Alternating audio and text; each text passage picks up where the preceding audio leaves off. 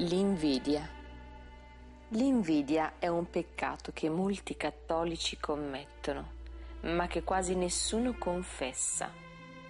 Così un noto politico italiano dello scorso secolo rispondeva quando gli si chiedeva di parlare di questo vizio capitale, probabilmente il più odioso, antipatico e meschino fra tutti e sette Difficile concepire qualcosa di più piccino di un uomo che si rode nell'invidia, che asseconda questa bassissima passione, madre, come vedremo, dell'odio, e per questo, a detta di San Tommaso d'Aquino, formalmente direttamente contraria alla carità. L'invidia non è un altro che una forma particolare della passione della tristezza, già di per sé ordinariamente da non assecondare, eccettuate rarissime eccezioni, e insiste precisamente nel rattristarsi per il bene altrui, materiale o spirituale, percepito come male proprio o come bene più grande del proprio, una piovra con due distinti tentacoli che danno vita a due complementari specie. Rattristarsi di fronte a un bene, un successo o una qualità dell'altro e rallegrarsi dinanzi a un male, a un fallimento o a un difetto dell'altro.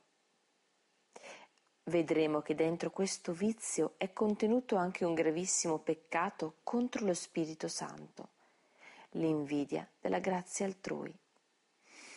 E come sotto la spinta di questa passione l'uomo può divenire capace di grandi bassezze. Come tutti i vizi, tende ordinariamente a nascondersi o camuffarsi, o addirittura celarsi sotto le spoglie di presunta o supposta virtù.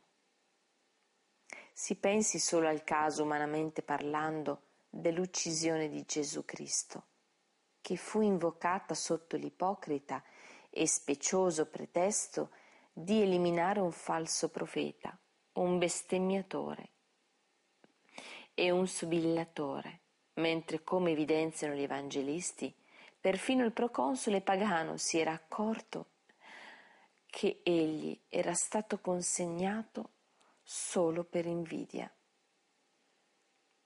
Gesù era santo, faceva i miracoli, folle oceani che pendevano dalle sue labbra. Presumibilmente, per contro, i rigidi schemi religiosi,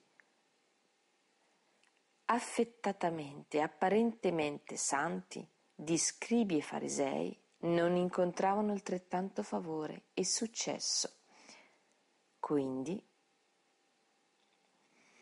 il capitolo secondo del Libro della Sapienza tratteggia in maniera plastica e assai precisa le modalità caratteristiche di questo odioso vizio e le conseguenze a cui porta, fornendo una sorta di storia anticipata di quel che accadde in quei drammatici giovedì e venerdì di due millenni or sono in una lugubre sequenza destinata sciaguratamente a reiterarsi ogni qualvolta. Il giusto si staglia nella sua luminosa statura e santità di fronte al fior de becere scatenante degli empi insolenti, ipocriti e beffardi.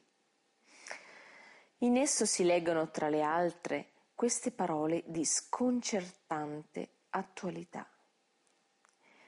Gli empi invocano su di sé la morte con gesti e con parole, ritenendola amica, si consumano per essa e con essa concludono alleanza, perché son degni di appartenerla. Dicono fra loro sragionando,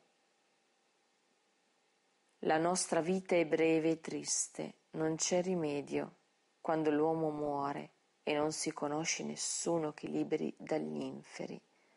Siamo nati per caso e dopo saremo come se fossimo mai stati. Una volta spenta la vita, il corpo diventerà cenere e lo spirito si dissiperà come aria leggera. Il nostro nome sarà dimenticato con il tempo e nessuno si ricorderà delle nostre opere. La nostra esistenza è il passare di un'ombra e non c'è ritorno alla, alla nostra morte, poiché il sigillo è posto e nessuno torna indietro. Su, godiamoci i beni presenti, facciamo uso delle creature con ardore giovanile. Inebriamoci di vino squisito e di profumi, non lasciamoci sfuggire il fiore della primavera, nessuno di noi manchi alla nostra intemperanza. Lasciamo dovunque i segni della nostra gioia, perché questo ci spetta, questa è la nostra parte, la nostra forza, sia regola della giustizia, perché la debolezza risulta inutile. Tendiamo insidie al giusto, perché c'è d'imbarazzo ed è contrario alle nostre azioni. Ci rimprovera le trasgressioni della legge e ci rinfaccia le mancanze contro l'educazione da noi ricevuta. Proclama di possedere la conoscenza di Dio e si dichiara figlio del Signore. È diventato per noi una condanna dei nostri sentimenti. Ci è insopportabile solo il vederlo, perché la sua vita è diversa da quella degli altri e del tutto diverse sono le sue strade.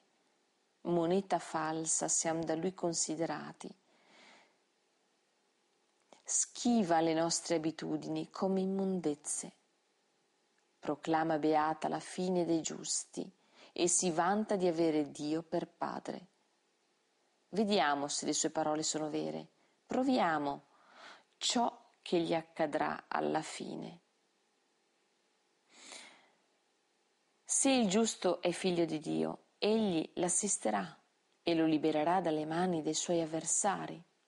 Mettiamolo alla prova con insulti e tormenti per conoscere la mitezza del suo carattere e saggiare la sua rassegnazione condanniamolo a una morte infame, perché secondo le sue parole il soccorso gli verrà.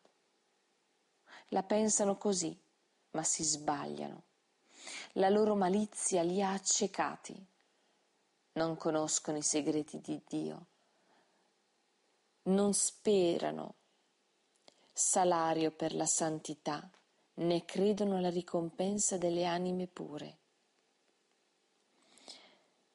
nelle parole degli empi, insieme al sinistro profetico sibilo di ciò che sarebbe accaduto a nostro Signore, si sente risuonare non poco del pensiero occidentale di questi ultimi decenni. Pensiero che tende alla distruzione del bene e di chiunque osi viverlo e proclamarlo. Pensiero che genera odio sia nei confronti dei virtuosi, sia nei confronti di chi, avendo di più, può godersi maggiormente i bagordi dell'intemperanza. Pensiero che uccide l'amore, la compassione e i rapporti interpersonali. Pensiero da cui guardarsi e da conoscere in tutte le sue sfaccettature e risvolti.